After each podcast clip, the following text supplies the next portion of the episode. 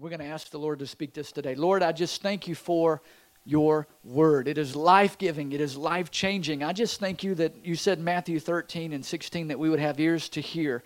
John 12 40, we would have hearts to understand. And Lord, that in 1 Timothy 4 1, that you're speaking clearly, God, in these last days. And I just confess Deuteronomy 4 10 that you've gathered people together so that we can hear from heaven. And as we do, Lord, I know that we are changed. Speak to every one of us today. Give us wisdom and understanding, and let us see more of your grace in Jesus' name. And if you agree, would you say, Amen? You are in control of the grow. And we've, we've launched into a theme this year, a new series, and it's all on growing in the Lord. It's, it's about us growing as a family. It's about me growing as a dad, me growing as a husband, me growing as a man of God. And as I begin to grow, I know the Lord will also, uh, in return, use that to help our congregation grow. I can't expect the church to grow if my family's not growing spiritually. And so I, there's some great benefits and rewards to this journey. We are on a journey of faith. How many know the Bible says we walk by faith and not by sight? And so it's a walk. It's a walk of faith. It's a journey of faith. How many know faith is a journey? So it's it's a journey that we're on, and we're asking the Lord to help us. But we we we believe that God has a part to play in this, but we also believe that we have a part. I am in control of how far I go in the things of God. So let's just read our text real quick, Ephesians chapter four.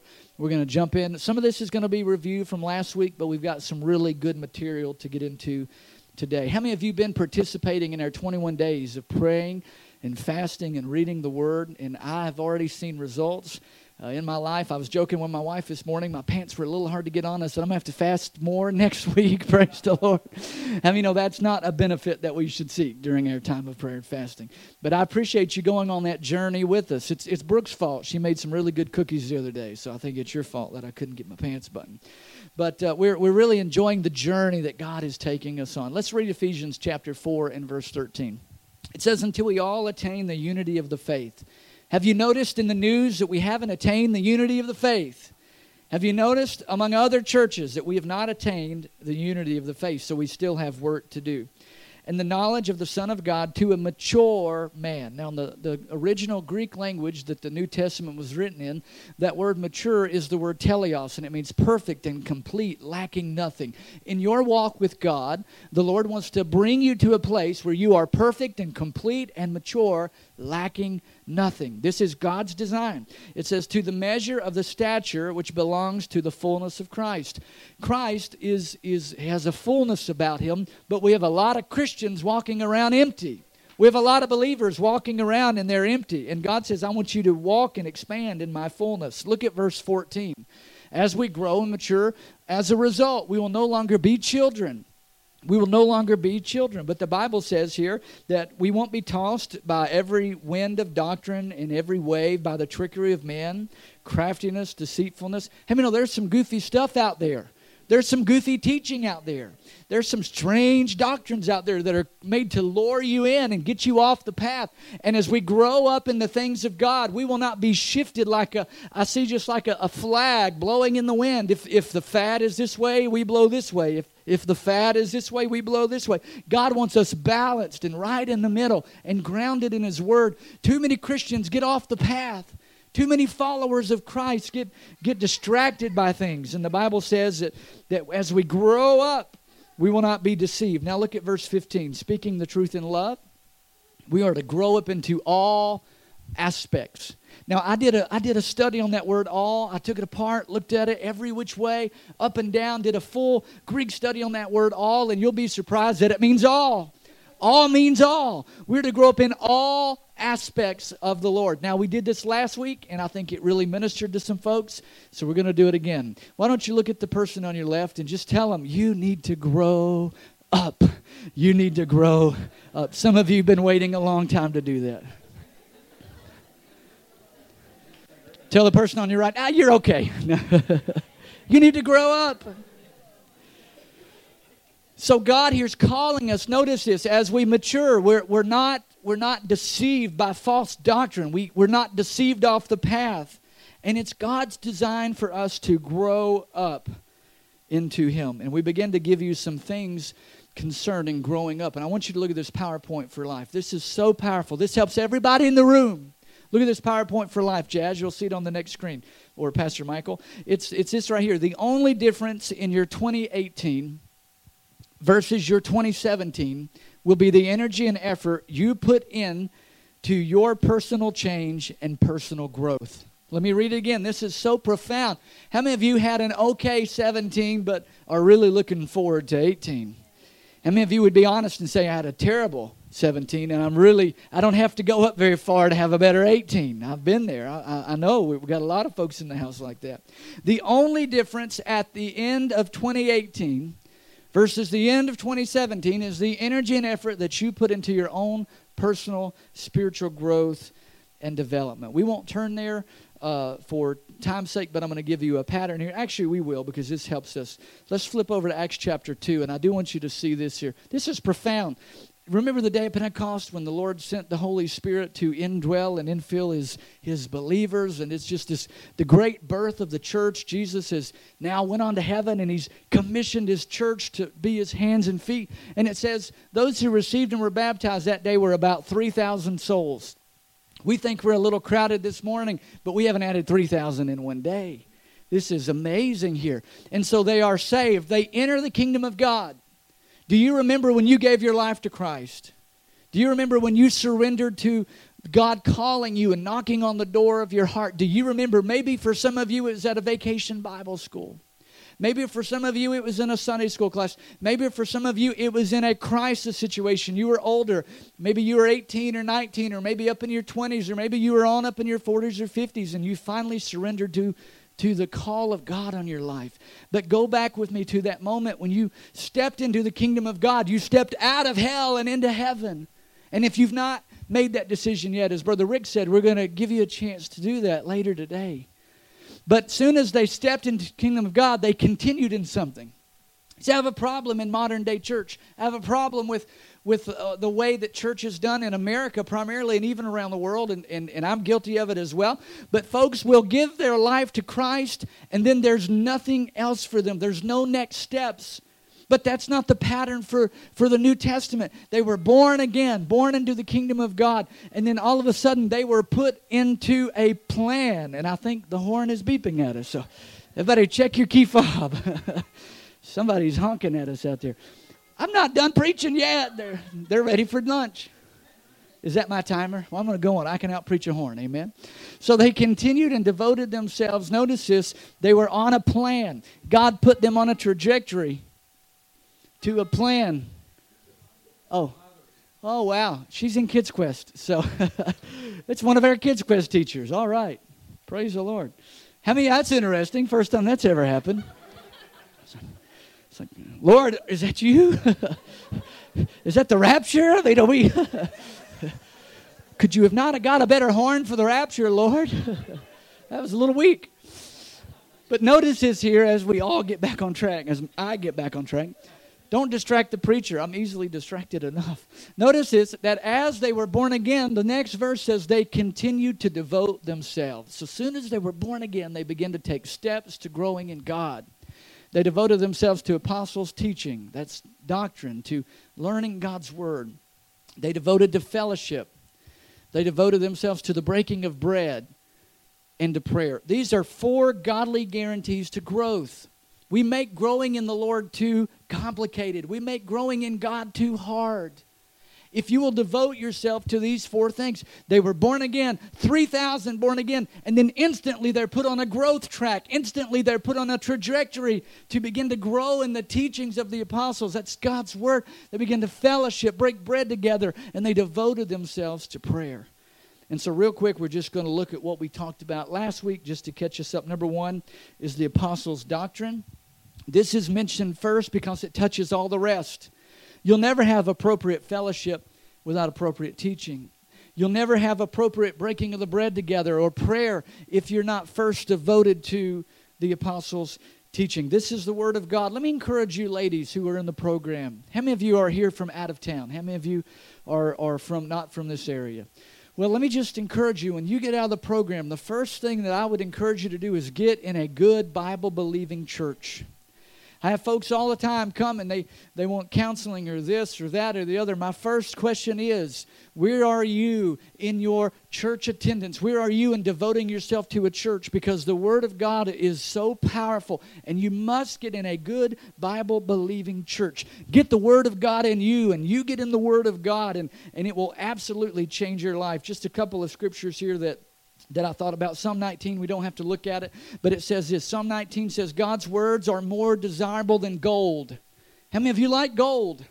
If I offered you a bar of gold or a Bible, which one are you going to take?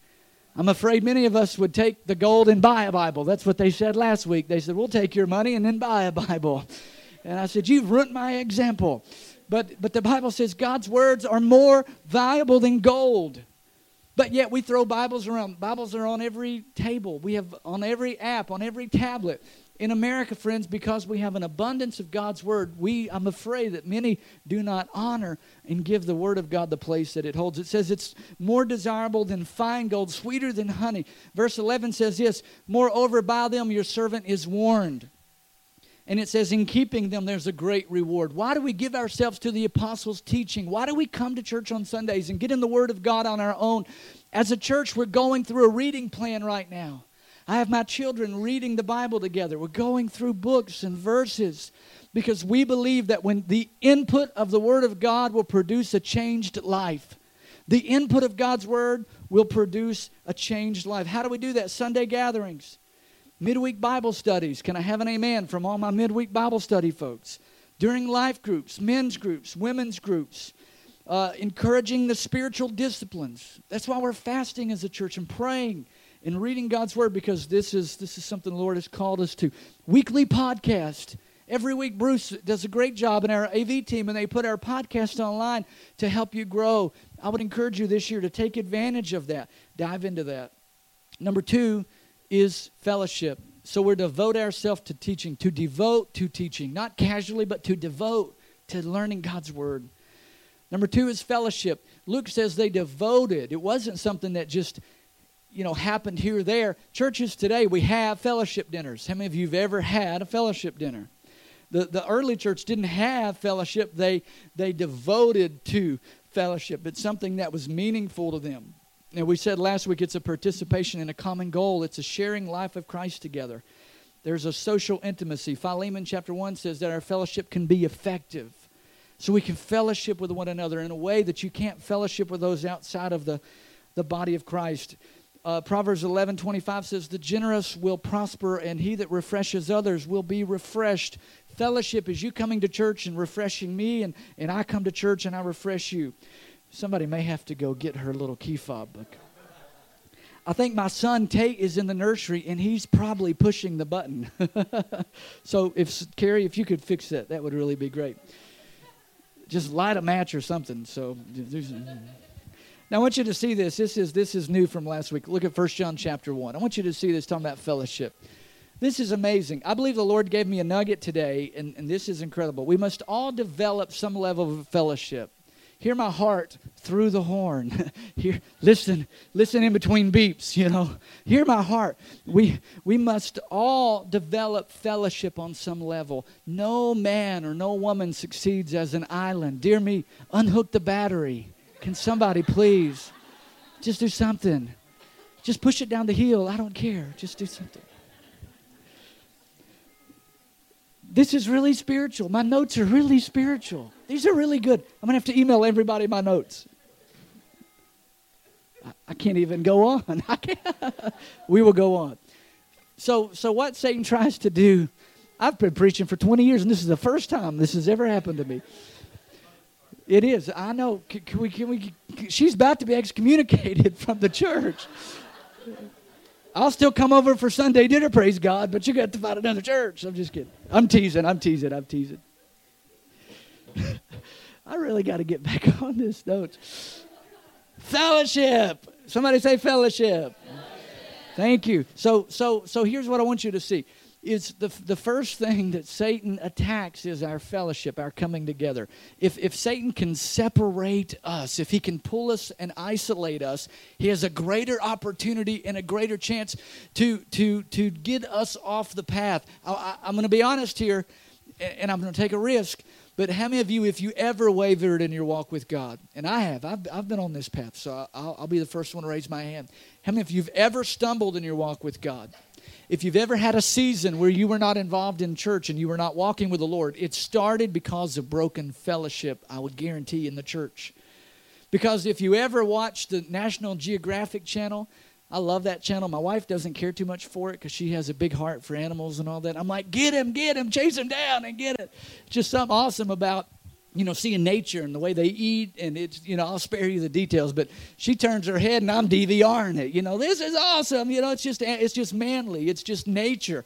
But if you watch the, the way that what happens is they'll, they'll have this, this wolf pack and they'll be chasing, you know, goats or something. And what they try to do is they try to isolate they, they can eat a giant buffalo. I saw a pack of wolves one time go after buffalo, and what they tried to do is isolate one buffalo because if they can separate it from the pack, if they can separate it from the pack, then, then they've got a better chance to devour it. If Satan can separate you from fellowship because you are shy, you're an introvert, you have enough family and friends. These are all lies that Satan tells to us. I want to give you a nugget here. The Lord has really dealt with me on this. If your joy is not complete, your fellowship is not complete. Christian fellowship. I have a bond with my brothers and sisters here. I have a bond with Jared that I cannot have with those outside of the world have a partnership, a social intimacy because of what God is doing in his life and what God is doing in my life. And when we share that, listen, if your joy is not complete, your fellowship is broken. If your joy, if you're just, if there's no joy in Jesus, if there's no joy in coming to church and being a part of the body, ladies and gentlemen, I say it very kindly, very compassionately, but your fellowship is broken. Let me prove it. 1 John 1, verse 3. We proclaim to you what we've actually seen and heard. That's a part of fellowship is sharing your testimony. I love when Teen Challenge does services and they share testimonies about what God is doing in their life.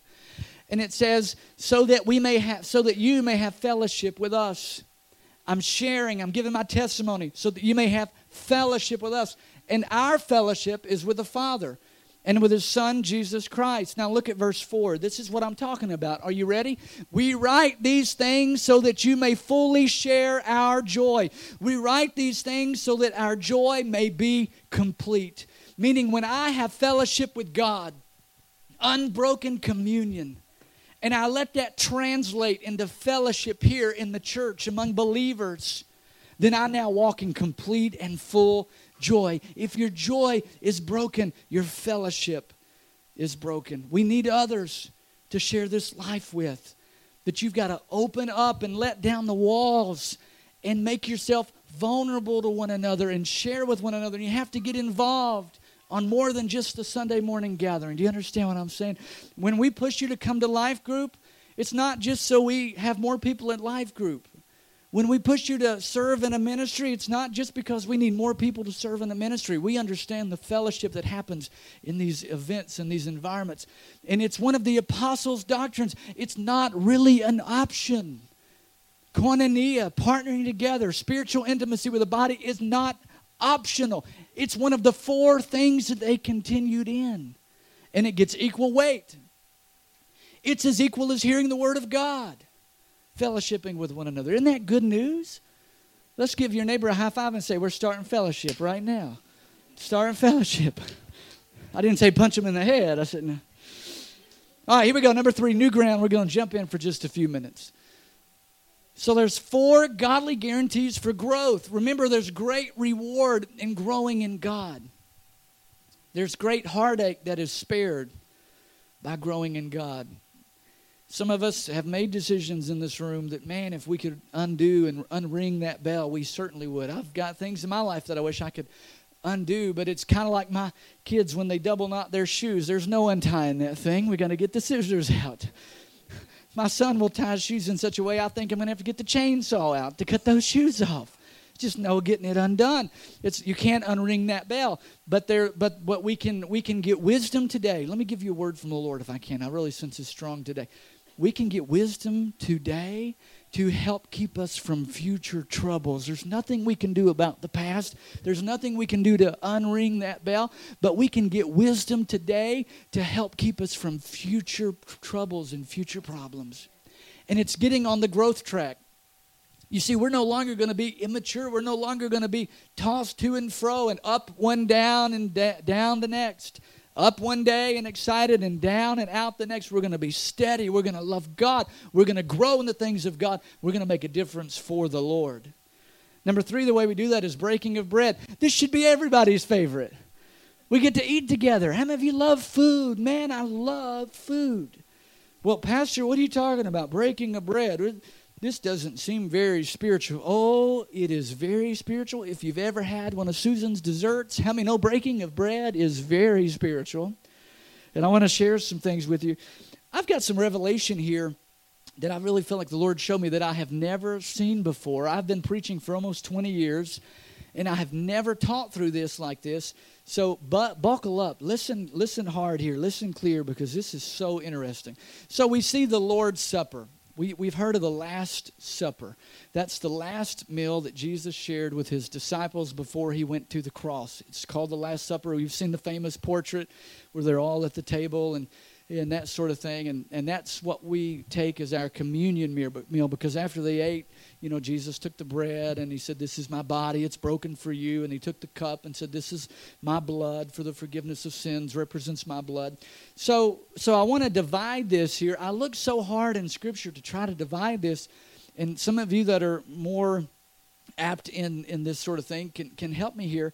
But but it's almost as if these these elements in this this lord's supper and this passover meal and the communion table it and you can read this in 1 corinthians 11 it's it's almost as if these are so intertwined that it's it's really hard to separate them. Sometimes the lord's supper is talking about an actual meal that they shared together sometimes we, we know that they were just observing the communion elements. And, and so, which one is it, Pastor? It's yes and both. It, it, it, so I'm not, I'm not quite ready to say next time we have communion, we're going to throw a potluck afterwards.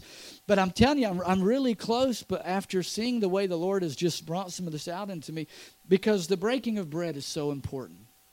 I have the best memories as a child growing up uh, around my grandmother's table. It was amazing she had this tiny little table and like 300 people around it. You know what I'm saying? It's like, can't we get a bigger table?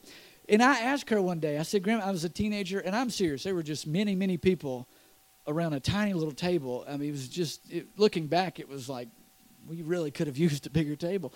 And I asked my grandmother, I said, why, why, why do you have such a small table? She said, I like everybody to be close together. You know, like Brother Rick said, we need to wear deodorant when we go to grandma's house. Praise God. Some of my best memories that I have now as an adult are eating around my family's table and breaking bread together. And, and I get to know many of you by eating together and sharing a meal. So this is so spiritual. I want to I want to help you here think about this in a different way. In our culture, food is everywhere. How many realize we have an abundance of food everywhere? I will stand in my cabinets, open the door and confess and complain that we have nothing to eat, and I'm standing at a pantry full of food. I don't have anything to eat that I desire that day. I don't have anything that I want to eat. Plenty of food. My kids will say, you know, I don't like that. And they've never even tried it. I don't know where they get that from. They must get that from their mother. Tell you what, they get it from their grandmother who used to go to this church because she doesn't go anymore because her car keeps beeping at us. Praise God. but but we, we, we have lost the, the essence of a meal. Let me tell you about the Hebrew people. Let me tell you about the Hebrew folks. They didn't just invite anybody over for a meal because that meal represented their life, their labor, and their love. Let me say it again. Ready? That meal in the Hebrew culture represented their life, their labor, and their love. Meaning they didn't just go down to the Piggly Wiggly and buy a pack of hot dogs and throw them in the oven. And, and, and they, had to, they had to work the ground, they had to toil, they had to labor, they had to work for months and harvest, and now their blood and sweat and tears are represented on the food that is on the dinner table. In fact, food was sometimes scarce, and so if they invited you to a meal, they're saying, You are such a friend. You are we're in such a covenant of love and friendship that I'm willing to deny potential food, future food for my family, and I'm going to share a meal with you. When I take you to a meal, think about this. And when I buy, or when you buy, even better, praise God. You take me to a meal and you buy, which is wonderful, or I buy, which is wonderful. I'm giving you a part of my life. If you make $10 an hour and you spend $20 on a meal, you do the math. I just gave you 2 hours of my life. But see, we don't think about we don't think about food that way because we frankly are just addicted to the stuff and which is why it's good to do New Year's fasting and, and periodic fasting throughout the year just so nothing holds you. It's okay to have food, but don't let food have you. And so when I take you out to dinner, I don't even think we're just oh, out by their dinner. I just gave you four hours of my life. My hard work paid for that food. My, my, some of you who are in construction, blood, sweat, and tears because you hit your thumb, you know, and you bled. And blood, sweat, and tears. So the, the meal really meant something. When you partake of a meal, listen to this, it's an extension of friendship. That's why I honor when my family cooks for me. We, when my family cooks for me, we clap for them. We really do. At our house, we say, let's clap for it because we're honoring them. And it's teaching my kids to honor and value the meal. When we have dinner, I'm not condemning you if you do it different. When we have dinner at home, everybody sits at the dinner table. And even when they're done, they still sit at the dinner table until we are done because it's our family time. Because you get to know one another over a meal. Ava, how was your day? Noah, that's my son. How was your day? And I want something better than good. What'd you do at school today? Learned. learned. Well, you need to learn some more, you know. I want I want more than one word answer when we're at the dinner table, right? Uh, because this is how you get to know one another. Now, let me let me just bring this back, okay? So food represents life. Say life labor, and love. So now let's take the meal that we have, breaking of bread together, and let's translate that to the Lord's Supper. Let's translate that to the communion table. Christ labor on the cross.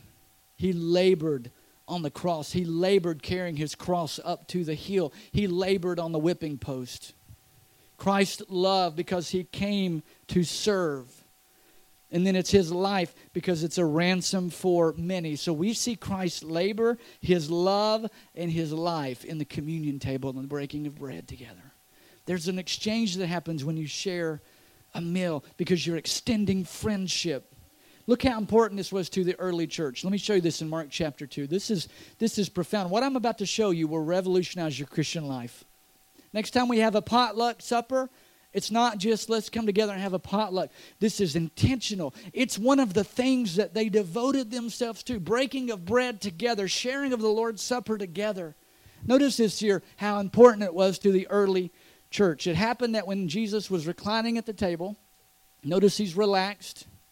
You ought to have a relaxed atmosphere when you're eating. Now, sometimes it's not appropriate.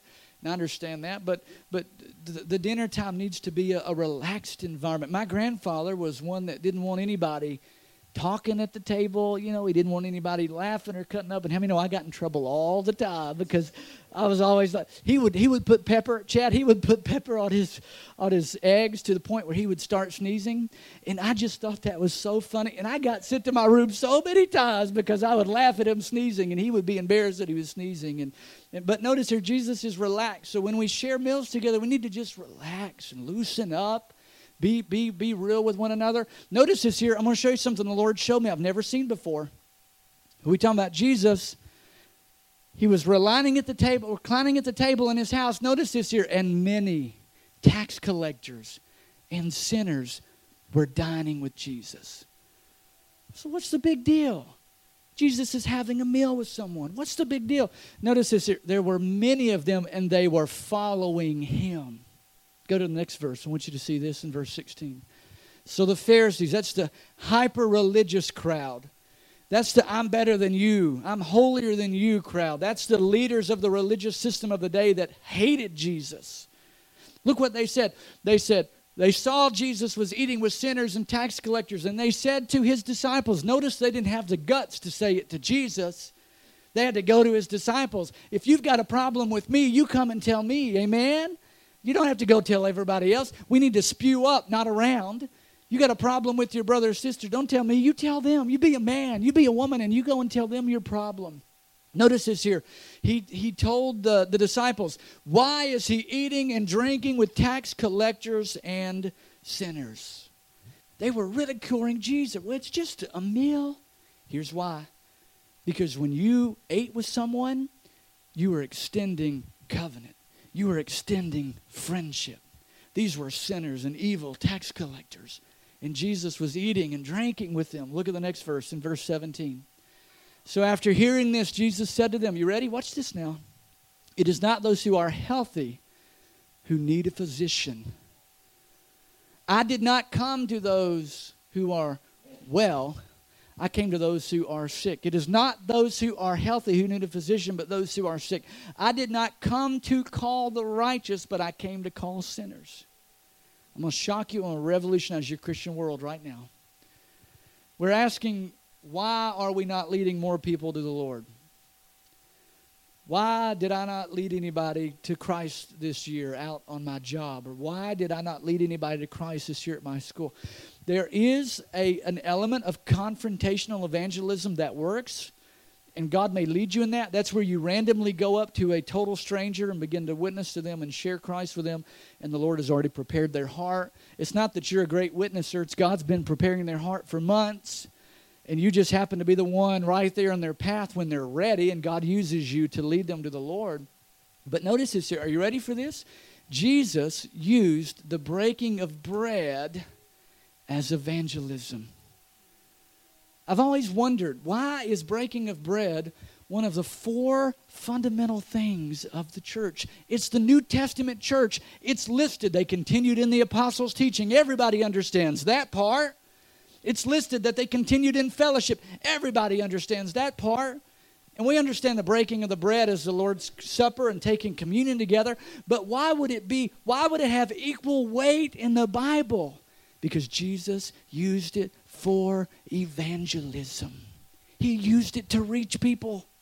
And so now I'm, I'm challenging the whole way that I've, I've thought about reaching people. I'm going to put somebody on my radar that's far away from God, and we're going to schedule a dinner with them, and we're going to have a meal, and we're going to break bread together because that's how you get to know one another, and walls come down, and it may take seven meals. But I'm going to lead somebody to Jesus this year just by having them over for a dinner. Well, they're a sinner and a tax collector. Well, that's who needs a doctor. It's not the righteous. I spend all my time eating with the righteous. But it's not the righteous who need a physician, it's the sick. This is so powerful. We won't take time to look at it, but write this down Luke 24. I will look at verse 34, Pastor Michael. Remember the road to Emmaus? Jesus is walking, and the, the disciples are, are just devastated because Jesus has been crucified. And Jesus went on with them, and, and in verse 30 it says, Jesus reclined at their table. And remember, they said, You know, it's getting evening, stay with us for just a little while. And they didn't recognize Jesus. Notice this here Jesus reclined at the table, took the bread, and blessed it. And then it says, Their eyes were opened unto him, and he vanished. Now look at, look at this right here. It says, Then their eyes were opened, and they said, The Lord has really risen, and he appeared to us. Verse uh, 35 now, you're right. Go to, go to verse 35. There we go. Notice this. They began to relate their experience. So Jesus is on the road to Emmaus after his resurrection. The disciples there didn't recognize him. They invited this stranger to come in and have a meal. They ate together, and as they were eating, Jesus was revealed to them during the dinner. He was not revealed when he was preaching to them, he was not revealed to them as he were talking and walking. He he was revealed to them as they were at the dinner table. Notice this, they began to relate their experiences on the road and how we recognized how he was recognized by them by the breaking of bread. They saw Jesus. They understood. They got to know Jesus as they broke bread with him. How much can we get to know someone by breaking bread with them? Isn't that interesting? Isn't that powerful? So this year, how can we grow in all these areas? How can we grow in the apostles' teaching as we wrap this up? Get on a podcast. I encourage you every single week, get our podcast and listen to it. Get another podcast of another good minister and listen to it. Get in the Word for yourself. Read the Bible every day. How can you grow in the apostles' teaching this year? How can you grow in your fellowship? Maybe you're not involved in women's ministry, men's ministry. Maybe you're not involved in life group. Maybe you're not serving in any areas. Maybe you don't ever come to our fellowship events and, and hangout nights and game nights. And what can you do to, to put yourself in an environment? Because you need fellowship. And then breaking of the bread. What if everybody in the room led one family to Christ this year and it started over the dinner table? Use breaking of the bread as an evangelistic tool. And I'll tell you something, I'll say this. Somebody remember I said this because I may forget, but I want it on record, I want it on recording. And I mean this with all my heart. If God puts a family on your heart and you don't have the finances to take them to dinner, I will personally make sure that you have the finances to take them to dinner. We want to invest in you. Matter of fact, we might even do that. We might even launch a campaign where we sponsor certain families to go out and find a family that you work with. This is what the Lord dealt with me on very clearly this morning. I've got to share this. I know it's getting late and time's ticking and we're holding our breath, the horn doesn't beep again. I mean, I understand we're all sitting on the edge of our seat. But I felt like the Lord really dealt with me this morning on something. Start with your family. Start with your family. Many of you have family who are out of church, de-churched, away from God, and you don't see them, you're not around them. Maybe you send once a year a family reunion, but you know they are not walking with God. How about you invite that family over for a meal? And you just begin to share life with one another and let God use that as an evangelistic tool to reach people for his kingdom. Isn't that good news? How many of you ever saw breaking of bread as an evangelism? I, never saw that. And it's so clear. That's how Jesus reached people and developed relationships with them. Last one, number four. We won't spend much time on this one because we talk a lot about it, and we'll pick back up on this on another day. But, but prayer. So we have the apostles' doctrine. The path of growth is fellowship. The path of growing in God is breaking of bread together. That's a path of growth because that encompasses evangelism as we grow in God, we reach those around us, and we do it by breaking of bread together. And then prayer. John 8 28, Jesus said, I don't do anything of my own initiative. I only do and I only speak the things that the Father has given me. And this is a slide here I want you to see, Pastor Michael. I think this is on there. Prayer is how we participate in the Lord's work. Prayer is how we participate in God's work. Now, notice this part American Christianity is, is, has made prayer more about asking when prayer is really more about seeking. Yes, ask. I'm not opposed to the ask. And we know the Bible says that God knows what we need before we even ask. But I want you to notice this here prayer is not so much about asking, but it is more about seeking. So the, the next screen is that I want you to see as we wrap this up is this is how we learn to pray. Number one, we're taught how to pray. This is all through the Bible. We're taught to pray. This is one of the foundational elements of our growth, which includes worship. We're taught what to pray. We're taught where to pray. We're taught when to pray, and we're taught why. How? We pray to God the Father in the name of Jesus. We pray in faith. We pray out of that relationship with God, out of that covenant. What do we pray? We pray for the will of God to be done on the earth as it is in heaven. Where do we pray? We can pray at home and, and, and, and we can pray at church and we can pray on our jobs. And prayer is not limited to just a building. Isn't that good news? We can pray publicly, we can pray privately, we can pray alone, we can pray together, we can pray standing, we can pray sitting, we can pray kneeling. When do we pray? We should pray at all times. I would encourage you, don't get legalistic about it.